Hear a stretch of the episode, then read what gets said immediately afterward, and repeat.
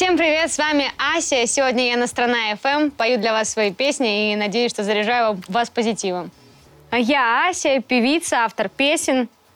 Ну, поэтесса, это, наверное, громко сказано, но я пишу стихи. Маме с папой очень они нравятся, соответственно, они неплохие, потому что маме с папой я доверяю. Песни нравятся даже гораздо большему количеству людей, как оказывается. И что, я как творческая личность во всех ее проявлениях, наверное, да. Только танцевать не умею, это отвратительно у меня получается. Совершенно не мой конек, просто позор. Сначала я занималась музыкой принудительно. Меня мама в 4 года привела в музыкальную школу, и у нас были такие моменты, что я плачу на уроке вокала, она говорит, я оставлю тебя на остановке, и ты поедешь домой сама. А мне, 5 лет. Она меня таким родом пугала, потому что, я была таком достаточно... зависимый ребенок от внимания матери, от ее заботы. И, то есть я всегда была окружена именно ее вниманием. И оказаться в какой-то момент без нее одной на остановке, для меня это было просто высшее наказание. Я ревела, но плакала. А потом, лет, наверное, в 14, когда мне уже, в принципе, по возрасту можно было петь песни про любовь, про войну. Я очень любила военные песни. Я открыла в себе какую-то такую грань, чувственности, что ли. Что, в принципе, я могу переживать, сопереживать, сочувствовать и проживать песни как, достаточно осознанный взрослый человек. Я вошла во вкус. И в какой-то момент... я все равно хотела поступать все-таки на ресторатора, чтобы у меня был свой ресторан. Или быть ветеринаром, но идея с ветеринаром, она быстро отпала, потому что не только же ты кошечек, собачек нежишь и гладишь, тебе надо делать им операции, а там еще корову могут какую-нибудь привезти. Я была не в восторге от этой идеи. Соответственно, как-то... Спонтанно мне позвонила моя подруга, с которой мы учились в музыкальной школе. Она говорит, не хочешь поехать в Москву, попробовать поступить в вуз? А я с полным пониманием того, что я не знаю литературу очень хорошо. Достаточно, чтобы поступить. Не знаю сольфеджио, достаточно хорошо, чтобы поступить. Согласилась. Просто я такая оптимистка, видимо, в какой-то мере, немножко безбашенная. Я согласилась поехать в Москву, спросила у родителей, они говорят, в принципе, давай, жизнь твоя, попробуй. Но они были уверены, что я, в принципе, не поступлю. Да и все были уверены. И я сама такая ехала больше потусить в Москве, посмотреть с подружками, увидеться. Но пришла в вуз. В тот день оказалось, что все ребята сдавали экзамен по литературе, а я его не сдавала. И получилось так, что у нас было пару человек, кто поступал. И они, видимо, еще не насмотревшись, не было ни с кем сравнить. Они говорят, проходи, поступишь, нормально. Пришла сдавать сольфеджио к ней, она говорит, ты что-нибудь мне сыграешь? Я говорю... Аккорды могу пару вам назвать, я их знаю. Все остальное очень плохо. Но зато знаю стихи. А я на то время учила просто стихи Ахматовой, Цветаевой, Бродского. В невероятных количествах я знала практически все их стихотворения и могла так просто почитать сходу. И я начала ей что-то цитировать. Она говорит, если ты выучила стихи, ноты поди выучишь. И с этим каким-то посылом она меня отправила в бланк поступивших. Все, буквально через месяц, наверное, у нас уже началась учеба, и как-то я влилась в этот процесс. Мне очень понравилось, у меня появились знакомые, которые умели играть на музыкальных инструментах. Я их вечерами просила, пожалуйста, помогите, подскажите, как это делается. И то есть каким-то методом тыка сама научилась играть на фортепиано более-менее неплохо, а на гитаре сейчас учусь, бедные мои соседи. И в целом как-то просто каша заварилась, грубо говоря. Потом начала еще сама писать, но это тоже отдельная история, потому что у меня не было такого, что дар снизошел, и я с 13 лет пишу песни. Нет, я специально садилась, намеренно училась, и в процессе как-то это все пошло, раскрылось, я не знаю, как-то написание музыки и стихов пришло в мою жизнь, потому что до этого я только повторяла чужие стихи и чужие песни. Но зато я много внимания обращала на моменты, которые мне очень нравятся. То есть бывало так, что в стихах я находила какую-то одну строчку, она мне до такой степени нравилась, что аж мурашки по коже бежали. И я думала, когда-нибудь я тоже напишу такую строчку, даже не стих, а просто строчку, которая будет для человека каким-то... гимном или его каким-то кредо по жизни. И пока я к этому стремлюсь. «Идете под венец к успеху», она на самом деле уже стала в какой-то мере крылатой среди девчонок. Я потому что в ТикТоке сейчас активный пользователь. И я сделала опрос, девчонки, кто плакал под мою песню? Я думала, что там будет 10-15 девочек, которые, погрустили и забыли. А там почти 6 тысяч человек написало мне, не считая тех, кто лайкнул. Я думаю, ничего себе, если бы мы все вместе сели и поплакали, это же было бы какое-то море, я не знаю, грустное. Поэтому, как бы, можно сказать, что, наверное, идете под венец себе к успеху. Это моя пока лучшая фраза. Лучшая из того, что я когда-либо говорила. На самом деле я всегда разделяю стих и песню. То есть стихотворение это пишется вот осознанно мной в том ритме, в стихотворном ритме. Я понимаю, что это будет стих. Это ни в коем случае не превратится в песню, потому что все равно там есть определенная специфика в текстах. А песни я осознанно сажусь и пишу под фортепиано. То есть у меня никогда не бывает такого, что я написала какую-то строчку, и я знаю, что это будет строчка в стихотворении. Обычно строчки в песнях, они немножко другие. Они более емкие, более такие понятные обычным языком. В стихотворении ты можешь начать с какой-то одной строчки, закончить вообще в другое русло, куда-то ее увести. А песня все-таки немножко другой формат, более попсовый. И я там сразу осознанно понимаю, что нет, это не поэзия. Но у меня есть одно такое достаточно длинное стихотворение. На 3 минуты я его читаю обычно. Но он такой не в нашем формате. Наверное, про любовь лучше прочитать, да? Докури, обнимемся, и я дальше пойду одна. А ты давай там будь счастлив, здоров и жив. В нашем случае невозможно любить сполна, притом ни разу не согрешив. Так что в добрый путь, не вини себя, пей вино, но не с теми, кто склонен к предательству или лжи. Отыщи себе годное ремесло и, пожалуйста, не спеши. Вспоминай меня редко, сравнивай, но не ставя на пьедестал. Стань для какой-нибудь милой девочки тем, кем для меня не стал. Больше спи, меньше думай и радуйся мелочам. Я, пожалуй, тебя забуду, а то сложно спать по ночам. Ой, ну, конечно же, я больше сейчас, наверное, выделяю женскую поэзию. Ну, то есть, родоначальница современных поэтов – это Вера Полоскова, которая бесконечно, конечно, талантливая. Она в проявлении поэзии более печальная и трагичная. Мне иногда нравится писать какие-то такие шуточные стишки. Мэри Гу мне очень нравится, как пишет стихи. Но она, в принципе, достаточно талантливый человек, и она и в музыке преуспевает, и в стихотворениях очень, конечно, круто себя показывает. Евгений Сой есть современный поэт. Он такой немножко абстрактный, но мне нравится, как он мыслит. Он чем-то напоминает мне Бродского, и, то есть, но более мягкий, более лиричный, потому что Бродский все-таки у нас такой мужчина жестковатый. А Евгений Сой, он такой современный, романтичный, какой-то... во всех его проявлениях украинский поэт, потому что он часто описывает море, Одессу, то есть какие-то такие у него моменты, очень много красок, таких летних, ярких. Яна МКР, тоже очень интересная девушка, мне очень нравятся ее стихи. Сейчас я как-то немножко подзабросила, а одно время я прям зачитывалась современными поэтами. Дмитрий Быков.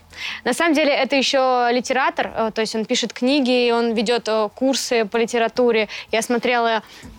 Его, ну, то есть у него есть мастер-классы на Ютубе, в которых он анализирует различные литературные произведения. И он так это все метко и колко как это говорит, цепляется именно за интересные детали. Не просто там рассказывает, как это во всех книжках написано по анализу произведений, а вот с точки зрения своего какого-то восприятия. Он очень интересный. И, кстати, Вера Полоскова тоже, насколько я знаю, я смотрела все ее интервью, мне кажется, она тоже восхищается Дмитрием Быковым, и благодаря ей, конечно, я о нем и узнала. Подружка у меня Сашка пишет.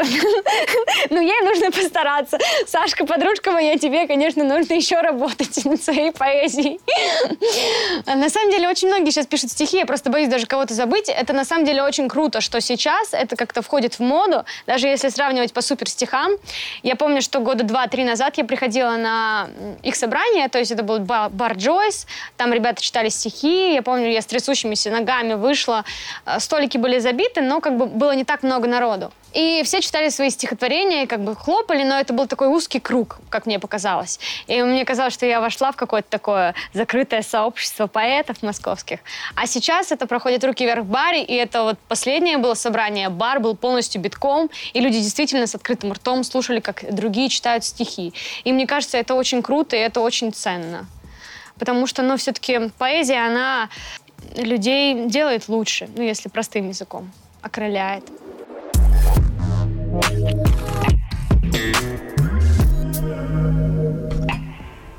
Современная музыка. Она доступна, разнообразна и, в принципе, есть что там послушать, на самом деле. Как бы что ни говорили, я сейчас, как только попала в топ-чарт, впервые в своей жизни с песней «Ну что ты такой хороший», я начала активно анализировать. И вообще в какой-то момент, когда я пришла в лейбл «Союз Мьюзик», прекрасный лейбл «Союз Мьюзик», с которым я начала работать вот буквально недавно, ребята меня подтолкнули вообще в эту современную музыку. Я как будто бы какое-то время стояла у стеночки и все боялась открыть дверь, туда зайти, вот в эту музыкальную индустрию. А они мне так открыли дверь, сказали: так, милочка, вперед. И я начала анализировать, и, в принципе, мне понятно, почему заходят те или иные песни. Люди устали, людям грустно. В принципе, мы же такие по характеру своему больше пессимисты. Я такая же. И то есть раньше я была поменьше, когда я очень любила грустные песни. А сейчас я думаю, ну, столько тоски в тебе, ну, хоть ты немножко что-то послушай порядочное, веселое, насколько можно себе вот это вот сублимировать несчастье. Поэтому я, конечно, сама иногда грешу. Слушаю и Моргенштерна, и вообще всех, в принципе, популярных исполнителей. Ну, не хочется. Вот хочется вот так вот поскакать, поговорить, прикольно. Ну, то есть, на самом деле, их популярность, она понятна. И наравне с этим есть артисты, которые пишут очень крутые душевные тексты. Вот Юрий Николаенко, который выступает под псевдонимом Ню, с которым у нас уже вышел трек совместный «Твой поцелуй». У него же невероятные тексты. Невероятные, он действительно как мужчина показывает вообще вот это все мужское поколение с лучшей стороны. Он такой достаточно приятный, воспитанный представитель. Я, кстати, очень долго мечтала о фите с ним, а сейчас это все воплотилось в жизнь, представляете? Красота. На самом деле, не думаю, что, конечно, эта музыка Моргенштерна мне помогла реализовать свои мечты, но в целом абсолютно разные представители у современной музыки. Есть как те, кто целенаправленно делает музыку для отдыха, для развлечений, для улыбок. И есть те, кто делает музыку для мысли, для вдохновения и просто вот какой-то такой любовную лирику, очень качественную, классную. Нецензурная лексика в жизни и в музыке. Так, что я могу сказать? Всегда за. Но нет, на самом деле я шучу. Я, например, понимаю, что я себе позволить этого не могу. Ну, просто вот на уровне какого-то воспитания. Я знаю, что, например, если в моей песне будет какой-то такой крепкий мат, мои родители, ну, им будет стыдно. А им будет за меня просто немножечко стыдно. Они скажут: ну, Настя. Они не будут меня ругать, потому что они тоже могут себе в жизни позволить. Как бы и я могу. В жизни это одно. А все-таки искусство — это немножечко другая вещь. Это такая реальность более идеальная, что ли, более поэтичная в моем представлении. Кто-то может себе позволить материться, ему это подходит. И, в принципе, есть такие, ну, действительно, личности, которые себя изначально позиционируют как такие свободные, раскованные. Они могут позволить себе и мат, и не мат, и все что угодно могут себе позволить. Я, к сожалению, не такая. Я все-таки девочка, все-таки как в какой-то мере поэтесса. Ну, как вот, ну, что за поэтесса-матершинница? Ну, что это такое?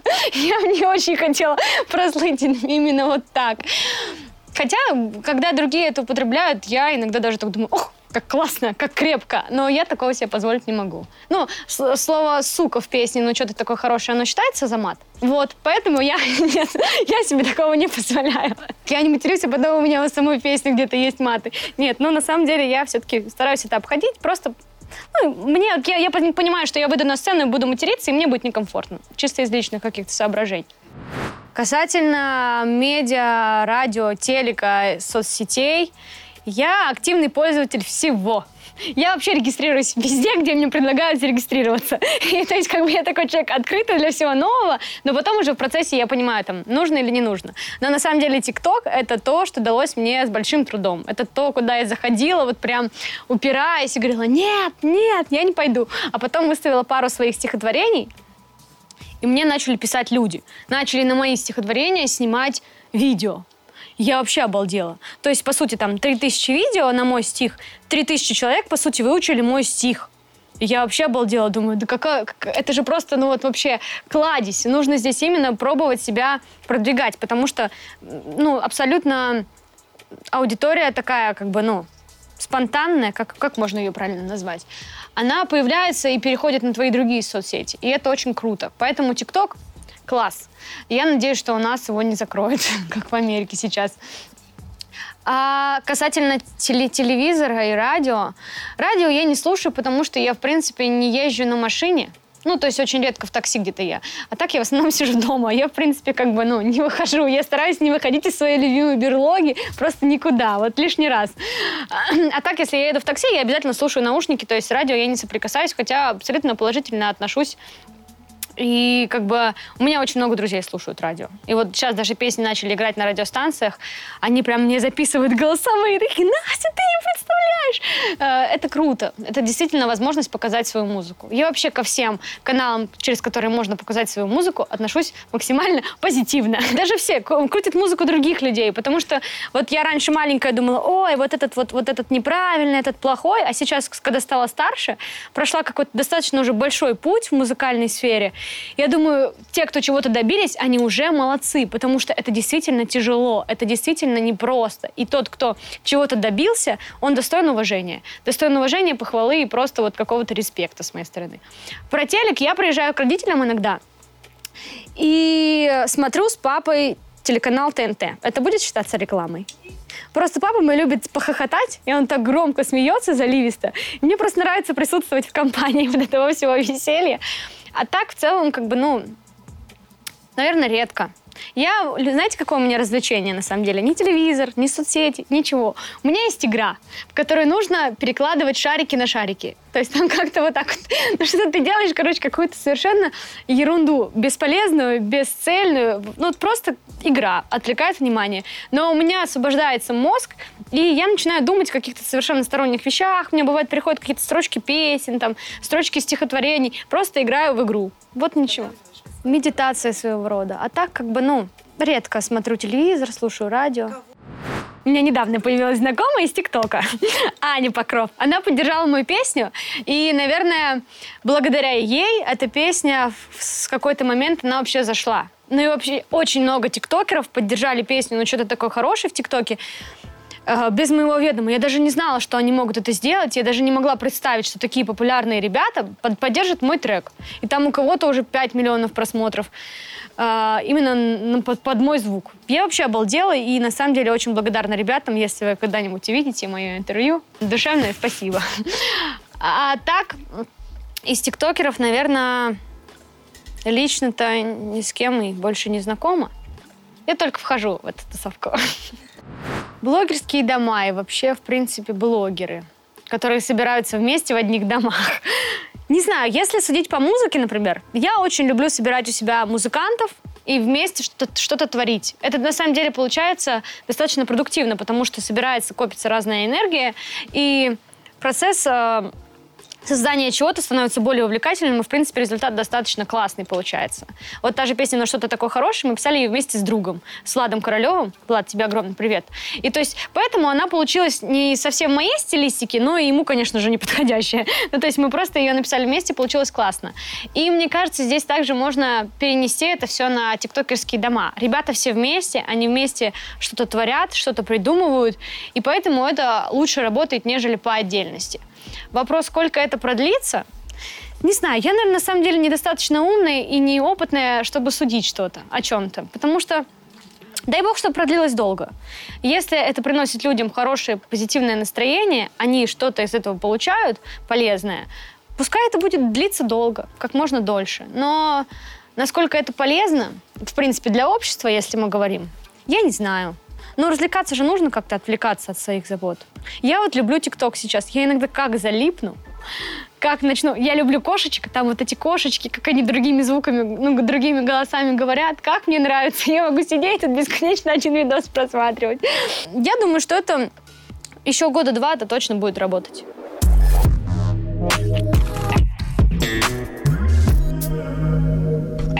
Плохой мальчик – это безответственный, не имеющий цели по жизни, глупый, ленивый. Там куча, на самом деле, критериев у меня по плохим мальчикам. Причем они все максимально субъективны. Глупый, я сказала же, да? слабый, ну вот именно слабовольный, когда его девушке нужно тащить. Это не стандартное представление мальчика, который, знаете, там курит, дерется, он такой весь классный. У меня немножко, я уже постарше, я уже 22 года живу на этой земле, 23 уже получается. А как бы учусь я быстро, схватываю на лету, поэтому я уже понимаю, что плохой мальчик — это не мальчик из фильма, а мальчик, который, в принципе, просто плохо воспитан, не знает, что он хочет по жизни и не готов брать на себя ответственность. А хороший мальчик — это, ну, это вот мужчина мечты, знаете, вот именно не внешне ты уже это оцениваешь, а который готов брать на себя ответственность, который заботливый, нежный, который не боится в какой-то ситуации пойти на компромисс, сильный. Ну, красивый, это тоже хорошо, конечно. Ну, красивый, если он хороший, он уже красивый. Даже просто бывает не там не супер какие-то черты лица, но вот просто к душе. И вот для тебя он самый лучший. Наверное, так. У меня есть отец, который вообще, в принципе, изначально заложил во мне какое-то представление о мужчинах. Это самое важное, на самом деле, для девочки. Чтобы потом не притягивать к себе всяких мудаков, а вот именно ты знаешь, какой мужчина должен быть. Хотя мне это не помогло, я в какой-то период своей жизни, конечно, то как выберут, что мы сейчас смотрю, господи, ты куда смотрела, ты что вообще за экземпляр? Сейчас, конечно, методом проб и ошибок я встретила человека, который действительно, ну, для меня идеальный как мужчина. Самый лучший мужчина на свете, если ты это смотришь. Дай бог тебе здоровья и счастья. Со мной. Ну, в музыкальной сфере, конечно, он известен, но я не очень хочу это афишировать. Зачем? А вдруг что-то случится плохое, я напишу песню какую-то, все будут думать, что про него. А я же иногда пишу и посторонние ситуации. То есть я как бы не хочу на него какой-то пул внимания опускать. Зачем? Это мое. Конечно, я же считаю, что я подарок. Я вообще просто, ну, дар, наверное, праздник в жизни. Но на самом деле это не так. Я очень вредная, я вообще отвратительная. Но в плане какого-то совместного быта я могу вот так вот встать, знаете, с утра и сказать: я сегодня вредненькая, ко мне, пожалуйста, не лезь. И, вот, и проходить, наверное, ну, час-два просто вредненькая, просто психовать из-за всего. Потом я собираюсь, включаюсь в работу, начинаю как бы, наоборот, максимально позитивным человеком быть. Ну, то есть вот эти перемены настроения, несмотря на то, что как бы я дева по своему знаку зодиака, можно это вырезать, конечно, но я дева, и я такая должна быть достаточно стабильная и вдумчивая. Нет. Вообще не про меня. Я чем дальше, тем более эмоционально нестабильна. Тем более вот во мне это женское просыпается. Раньше я была какая-то более такая, ну, как мальчишка, как пацаненок какой-то такой с двора. Билась там что-то. А тут появился мужчина, и я начинаю расслабляться, и я вообще считаю себя, ну, женщиной. И я вообще не хочу ничего как бы делать, я хочу, ну, нести красоту в этот мир. Я понимаю, что это неправильно со стороны какой-то своей логической, но в целом со мной, я думаю, сложно. Я могу ночью встать, начать писать песню. Ну, кому такое понравится? Или там начать писать какой-то стишок, закрыться и все, там сидеть рыдать. А написала стих, все, у меня прекрасное настроение. А прежде чем написать какую-то песню и стих, я, ну, наверное, сутки хожу в таком состоянии, как будто вот, ну, у меня немножко и истерика. То есть я не понимаю, как это объяснить, но перед написанием чего-то я прям это ощущаю конкретно. Особенно, если это какая-то хорошая песня будет. Я прям день хожу, ну, на каком-то таком взводе. Отвратительное. Нет, со мной очень плохо жить. Но я сижу, я обижусь и буду сидеть и ныть, и говорить гадости всякие. Я вот такая, знаете, такой обиженный гном, который, ну и все, да, там, не люблю тебя, ненавижу. Вот так, но орать я не буду, бить посуду нет, потому что потом мне убирать. Я в этом плане все равно немножко думаю о будущем. Ну нет, я не ревнивая. Я, знаете, такая позиция у меня. А кто лучше, может быть? Да, ну как бы все равно, если человек твое, и ты для него создан, то... Смысл ревновать? Конечно, я иногда, ну, как приличная женщина, могу показать, что я собственница. Но я не буду из этого поднимать скандал. Ну, то есть я не буду там сильно ругаться, я просто скажу об этом мужчине, чтобы он как бы понимал, что моя-то какая. Но не буду портить этим ему настроение. Просто как бы немного потешу, может быть, самолюбие, потому что, ну, я обращу на это внимание, я ему об этом скажу. Но... бежать, там, ругаться с этой девушкой или с ним, я никогда не буду. Зачем мне это? Ну, нет, так нет. Глупый, значит, потерял такое счастье. Я бы хотела кота. Кота... Для семейной жизни это просто... Это я просто посылаю сигнал, так сказать, в космос. Когда я буду большая, у меня будет семья, у меня будет муж и кот. Но в целом Ой, нельзя же так смеяться. Я бы на самом деле вообще представляла свою семейную жизнь где-то не в Москве, наверное, в Подмосковье. И я надеюсь, что это будет, когда я уже отпляшу свое, все-таки добьюсь какого-то результата, который был мной поставлен в музыкальной сфере, и уйду в такую подпольную жизнь, написание музыки для других артистов, может быть, продюсирование, ну что-то такое. То есть я не намерена там до 45 скакать на сцене, там, мазаться целлюлитными, антицеллюлитными кремами, чтобы все было нормально. Я планирую уже к этому времени поправиться, быть такой приятной домашней женщиной, и как бы там уже будет не эстетический вид совершенно. Поэтому я бы видела свою семью, что я вот такая сижу, пишу песни, пока дети в школе, муж на работе. Вечером все приходят, я готовлю ужин. К тому времени я уже, наверное, научусь нормально готовить, потому что сейчас это просто страх, отвратительно ужасно. И у меня будет такая примерная, вот, хорошая, крепкая семья, где будет любовь, мир и благополучие. Ну, я буду строгая мать, наверное. Мне кажется, я буду той матерью, которая, знаете, позвонит в ТикТок, скажет, вот моим детям конкретно вот этого не показывать, только вот это, вот это, вот это, вот это. Ну, либо буду контролировать, надеюсь, что к тому времени ТикТока уже не будет, его запретят. Потому что, конечно, я это могу еще воспринимать, а мои дети я бы не хотела. Вот, то есть, как бы, может быть, я буду читать им книги, вообще их изолирую от общества. Не знаю, как это все будет происходить. Я очень хочу кота, на самом деле, но я безответственная... до безобразия. Просто неприлично безответственная. Я иногда забываю себя покормить. А тут животное. И то есть как бы я осознаю сейчас уже, что я не смогу его просто куда-то отдать, кому-то, ну, передать, сказать, что кто-то другой о нем заботился. Это будет моя ответственность. А я пока не готова. У меня есть одна ответственность большая, это я, которой тоже нужно одевать ее, убирать за ней, кормить. А тут еще кот. Тяжело, это на моего молодого человека ляжет. А я не хочу его напрягать. Не, на самом деле хочу, но просто как бы надеюсь, что он сам созреет и возьмет кота.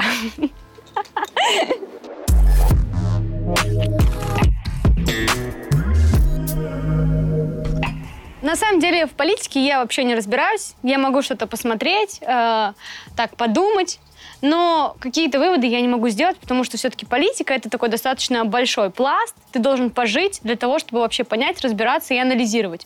А что, я 23 года пожила. В мерках политики и истории это вообще, ну, мелочь. Поэтому как бы не хочу лезть туда, в чем я не разбираюсь. Я и так достаточно много куда лезу, в чем не разбираюсь. Поэтому политика, наверное, это совершенно не то, о чем я могла бы поддержать какую-то беседу, к сожалению. Или к счастью, не знаю. Про деньги. Я раньше говорила, что мне много не надо. Вообще я, в принципе, такая, мне только покушать. А сейчас я, значит... Приехала, когда в Москву, первое время я прям чувствовала себя максимально скованно, потому что, ну, как бы у нас достаточно нормально зарабатывающая семья, но это не что-то такое прям очень сверхблагополучное в финансовом плане для Москвы, потому что здесь, на самом деле, совершенно другие деньги, совершенно другие суммы. Я приехала, чувствовала себя немного скованно, но у меня не было такого, что там мне некомфортно, я хочу много зарабатывать. Вообще, в принципе, я была такая от денег немного отстраненная. Потому что всегда вот эти вопросы решали родители. Как бы я там, ну, что-то попросила, если там возьмут, то возьмут, не возьмут, не возьмут. Здесь я приехала, пару лет я пожила с осознанием того, что мне ничего не надо, живем по возможности, там, на какие-то аранжировочки, если у родителей выпрошу песни, ну, если как бы у родителей выпрошу деньги на аранжировочки, уже хорошо. А в целом, ну, там, по кафешкам я не ходила никогда, на одежду я там не тратилась, мама меня заставляла, она такая у меня любит, красиво нарядиться, и она меня заставляет. А я... майку взяла за 500 рублей, пошла. А потом начались различные мероприятия, когда уже я там выступила на песнях, меня начали куда-то приглашать, и я поняла, что смотрю на фотографиях, а я выгляжу, ну, совершенно неприятно. Ну, вот не хочется на меня смотреть. Ну, то есть лицом-то вроде нормальное, но одет, ну, вообще безобразно. Ну, куда такое вообще? Как на это можно смотреть? Я начала искать какие-то варианты, ходить по магазинам, и оказалось, в магазинах очень много всего красивого. И на самом деле девочкам можно наряжаться вообще классно. Только нужны деньги и нормальная фигура. Как бы похудеть-то я вроде похудела, а вот денег прибавляться не стало, как бы. Все равно на родительские уже было некомфортно, потому что на аранжировки на первых этапах уходило достаточно много, потому что мне попадались такие ребята, которые завышали, ну, наверное, цену. для начинающих аранжировщиков они брали достаточно много. И я это поняла только сейчас. И как бы у меня не было особо тогда финансов на какие-то побрякушки, там, гулянки. Я тратила все на музыку. Вот все, что мне давали, я покупала себе аранжировки, там, сводила это все, училась. И когда я закончила вуз, у меня началась какая-то вот эта вот музыкальная движуха. Я поняла, что прикольно можно одеться, что можно и в кафешку сходить с подружками, и в клуб в какой-то сходить. И, в принципе, как бы в музыкальной индустрии очень много вложений. Все равно на первых этапах, пока ты без лейбла, ты все равно там фотосессии какие-то делаешь сам. И хочется делать их с профессиональными ребятами, а не просто с какими-то там начинающими, или просить друзей, которые там... ну, имеют мало опыта, или даже которые имеют опыт, но они тоже без денег, и хочется им заплатить, как-то помочь. Я поставила себе цель начать зарабатывать. И вот как-то постепенно начали выпускать песни, мне начинает приходить доход со стримингов, какие-то даже концерты я проводила. И вот сейчас какой-то стабильный доход у меня, конечно, есть, подушка, которой мне хватает, там, в районе 100, там, чуть даже больше тысяч. Но я хочу зарабатывать очень много миллионов тысяч долларов. Потому что, ну, у меня аппетиты такие, я знаю, что я найду на что их потратить. Я куплю себе какого-нибудь кота, куплю ему домик, куплю ему миску, куплю много платьев. Да, куплю квартиру какую-то. Ну, то есть, конечно, хочется зарабатывать. К любому человеку, мне кажется. Глупо это не признавать. Потому что, ну, деньги сейчас помогают чувствовать себя комфортнее. Какие-либо вмешательства в мою внешность? Против я или за? Я... Вот если так мысленно, то за. Я бы себе сделала грудь, я бы себе волосы нарастила, я бы себе тут, ну, сделала бы какой-то подбородок красивый, такой тоненький, губы бы накачала. Но я боюсь, и я все-таки как бы... Ну, мне, наверное, не стоит быть сильно красивой, потому что я все-таки хочу донести какую-то мысль, а слишком красивая девушка, она отвлекает внимание от сути. Ты можешь просто на нее смотреть, тебе не важно, что она говорит, она просто очень красивая. А если я буду очень красиво и еще красиво говорить, все равно внешность она перебьет. Поэтому я решила, что без груди, без губ я лучше буду доносить какой-то смысл, потому что, ну, на самом деле, очень красивых девушек много, но действительно безумные красавицы есть. Я иногда сама мимо прохожу, но я не из тех женщин, которые типа, о, накачалась. Я думаю, блин, какая молодец, потому что красота — это такая сила, это такое количество времени и как бы дисциплины, что, ну, это просто достойно уважения. Женщины, которые красивые, они умнички. А я такая приятная, как я себя характеризую, достаточно приятная, но не прям, чтобы вау, да?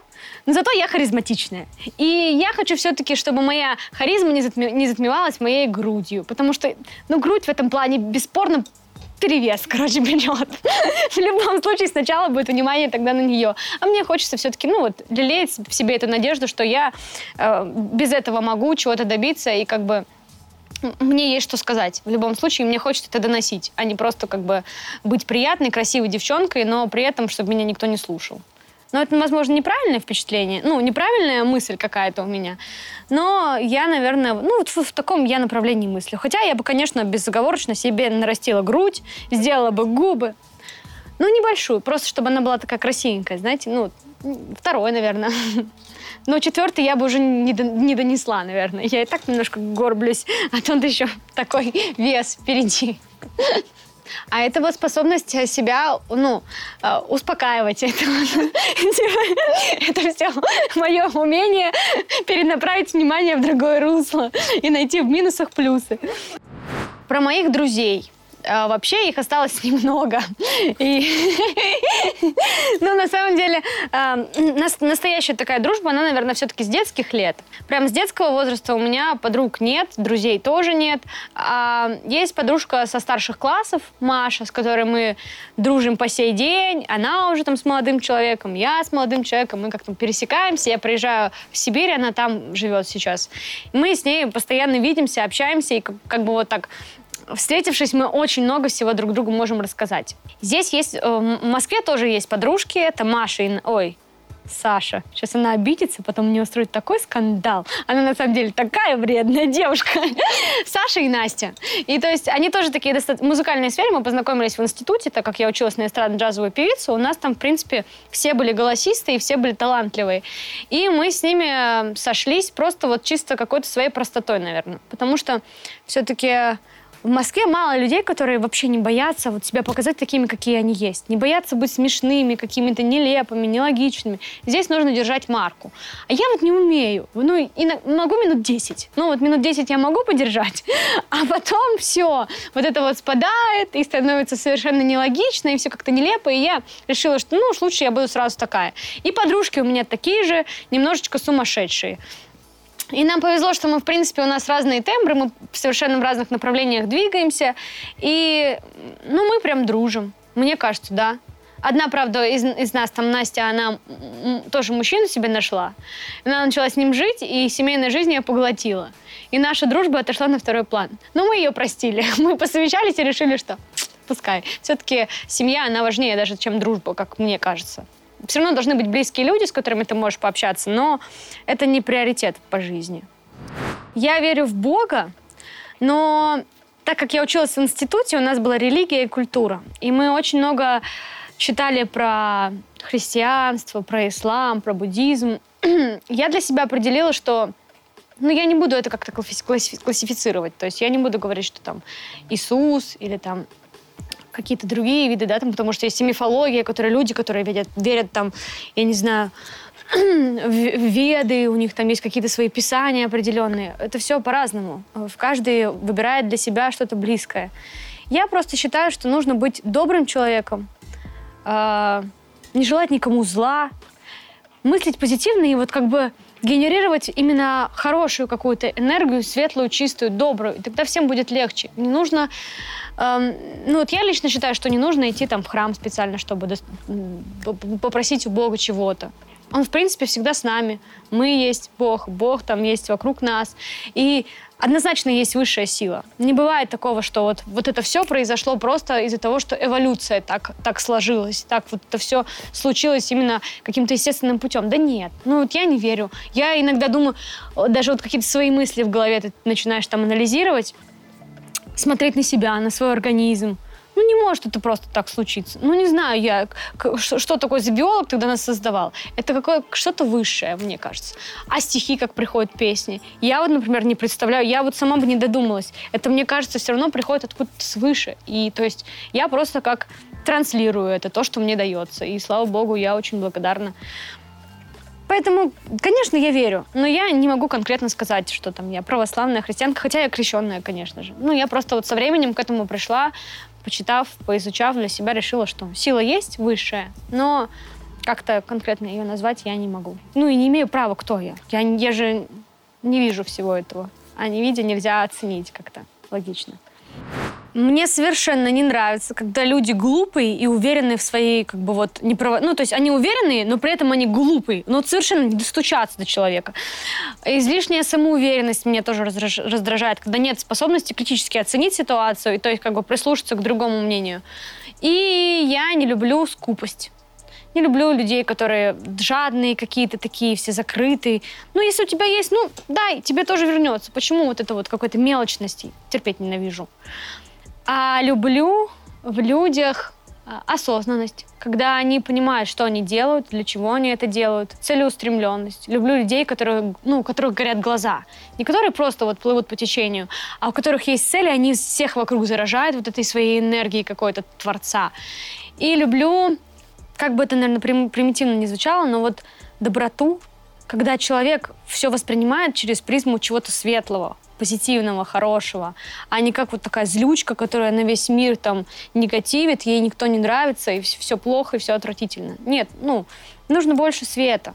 Хочется побольше света и в музыке, и в людях, и в жизни, и во всем. Маловато.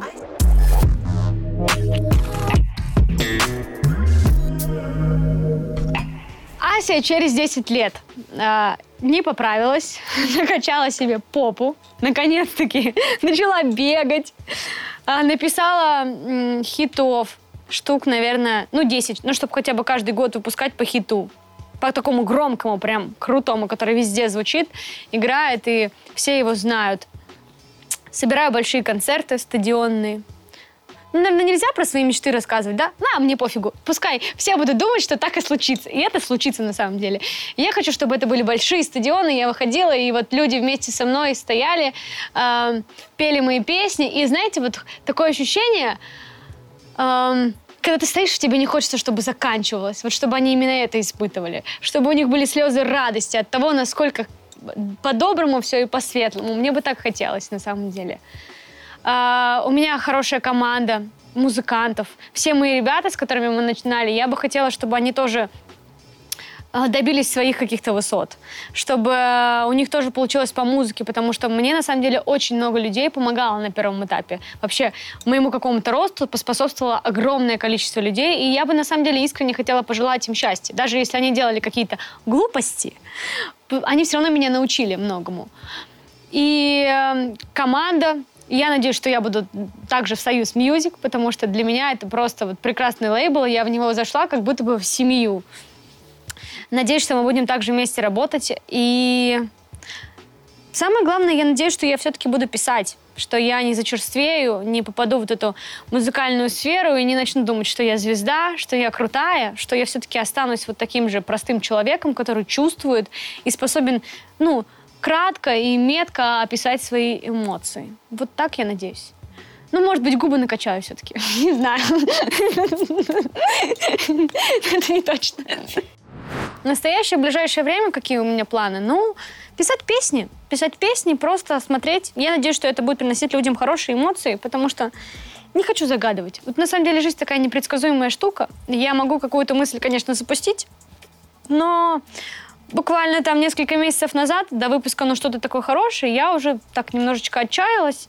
Я поняла, что, ну, наверное, как бы слишком позитивно, будем какими-то маленькими там концертиками собираться, и все хорошо. А тут мы написали «Ну что-то такое хорошее», буквально там через месяц ее выпустили, все закрутилось, и действительно песня попала в чарты, попала на радио, на телевизор, и это круто. И я поняла, что, наверное, это реально, просто нужно проще ко всему относиться. Ну, то есть, как бы писать просто в удовольствие. Потому что она была написана вот так просто. Мы заправляли что-то постель там, что-то я там шебуршилась. Говорю, а давай напишем песню про то, что мальчик курит, девочка пьет, и что вот у них какая-то такая ссора, что они подходят друг к другу.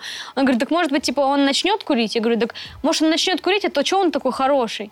И вот так вот тема развилась, и получилась песня. То есть я за ночь написала куплеты, и все. И я хочу вот это вот спонтанность, ее сохранить и просто много писать. Много писать. Я даже не знаю, что еще мечтать. Деньги зарабатывать хочу. Все. И давать большие концерты. Мне все просто. Сложный вопрос. Что самое главное в жизни? Любить, наверное. Как бы это банально ни звучало, но да. Любить себя, любить людей вокруг.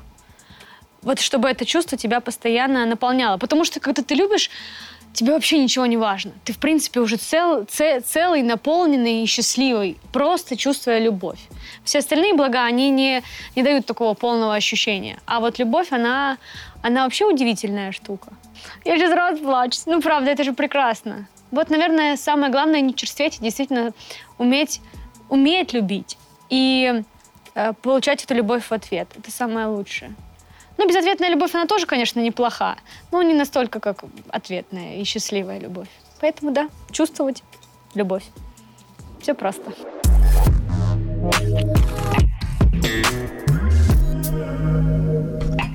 Первого сентября у меня день рождения, мне 23 года теперь уже.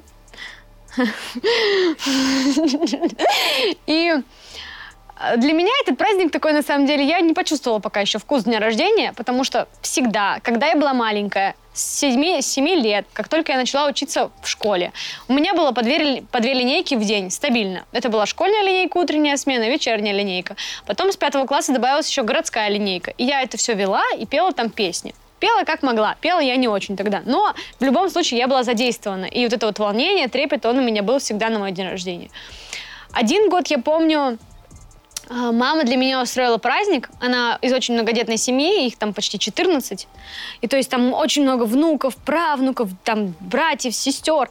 Она собрала их всех в кафе, я приехала, и там у нас было гуляние просто вот вообще на весь город, наверное, самый шумный праздник. Это был только один или два раза всего. На самом деле я прям точно не могу вспомнить. Для меня это как будто бы одно такое длинное событие. Было весело. И то есть из всех моих дней рождения я помню, наверное, вот эти вот летом. В 8 или там в 6, то есть до школы, может быть, даже это было. А во взрослой жизни, прошлое свое день рождения я также, наверное, отметила. Я, в принципе, не ем доширак, я себе запрещаю. Ну, то есть, как бы все равно вредно. Чипсы там, ну, чисто внутренне как-то я себе запрещаю. А на тот день рождения я, значит, выступила на каком-то конкурсе. Был очень плохой звук, я спела не очень хорошо, немножечко расстроилась. Приехала домой, взяла доширак. Покушала его, выпила чаечек, посмотрела какой-то фильм и легла спать. И для меня это был прекрасный праздник, потому что я все утро пробегала, я также выступала на двух площадках, где-то в парке Горького там. И я была такая уставшая к вечеру, что я просто легла, думаю, да, мне 22. Я не знаю, как в этот раз, какие будут эмоции, потому что пока еще сложно сказать, это все вот уже скоро, конечно, но пока еще не запланировано. Так что да. Я не люблю праздники. Мне каждый день как праздник. Я, в принципе, могу себе устроить праздник вот так вот, в мгновение. А Новый год я также справляла одна, просто села и думаю, ну, посмотрю какой-нибудь фильм, почитаю стихи. Почитала стихи, написала какой-то грустный стишок, легла спать. Утром встала, думаю, как хорошо, ни голова не болит, никакой интоксикации в организме нету. Просто проснулась, и вот уже Новый год. Так что я в этом плане простая. Пожелаю побольше оптимизма, конечно. Потому что я вот так вот на людях могу быть достаточно позитивным, открытым человеком, а когда я захожу в свою какую-то коробчонку, вот эту вот в голове, я, конечно, думаю достаточно, ну так, обреченно. Я прям такая грузная, взрослая женщина, которая понимает, что бытие, оно, в принципе-то, бесполезно. Нужно просто жить. Но это неправильно, нужно быть легче. Я бы себе посоветовала быть легче, оптимистичнее и зарабатывать деньги, наконец-таки, уже, сколько можно.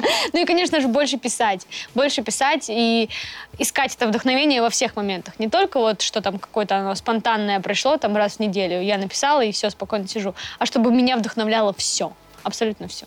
Ну и, конечно же, чтобы со мной был рядом мой мужчина хороший, и он мне не изменял, любил меня и носил на руках. Вот так.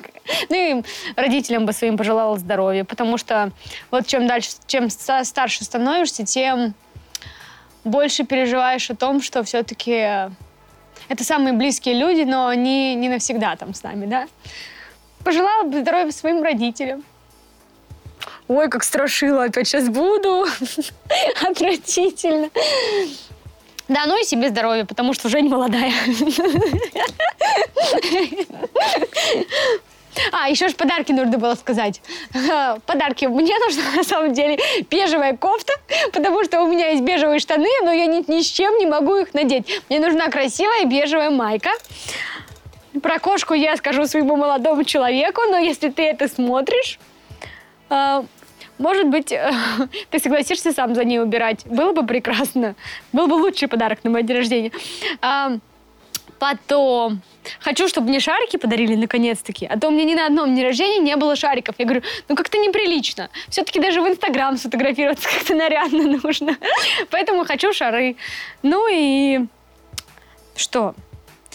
И спелый ананас. Уже сколько не могу найти спелый нормальный ананас. Отвратительно. В Москве вообще невозможно. Все. Пожалуй, все. Бежевая майка, шарики, спелый ананас и кота. Кота, пожалуйста, мне. У меня есть стих, я писала его маме. Я сейчас, конечно, не дочитаю его до конца, я начну плакать. Но там такие строчки. У меня все в порядке, мама. Крепко сплю, вкусно ем, надеваю шапку. Выбираю друзей по духу, не по достатку.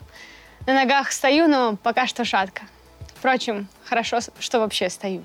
У нас здесь полно таких, кто не ведает, что творит. Но я пока вроде мыслю, и все так же внутри горит ярким светом указывающая мне путь звезда. И я точно приду к своей цели, мама. Пусть не сразу, но ведь лучше поздно, чем никогда. Я все так же чувствую, посмотри, любви во мне в изобилии. Пусть порой внутри перестрелки бешеных эскадрилей, но скажи мне, кому не били в моем возрасте сердце, жаждущее любви? Я была честна перед ними, мама. Они просто не оценили, не сберегли. Дальше я не помню. Вот так и закончим. В общем, передаю привет своим родителям, своим друзьям, подружке Сашке, которая уже, наверное, грустит. Ну, она по-любому обиделась, когда я сказала, что ее стихи не очень. Так что я перед ней заранее извиняюсь. И вообще хочу передать огромный привет своим поклонникам, если так можно сказать, слушателям, тем, кому нравится моя музыка и мои стихи. Я безумно вас люблю, вот честно. Если бы не вы, я бы, наверное, и не писала, и не показывала. Мне бы некому было это показать. А это такое счастье, что вам это нравится, и что я, получается, не зря вообще все это делаю. Огромное вам спасибо.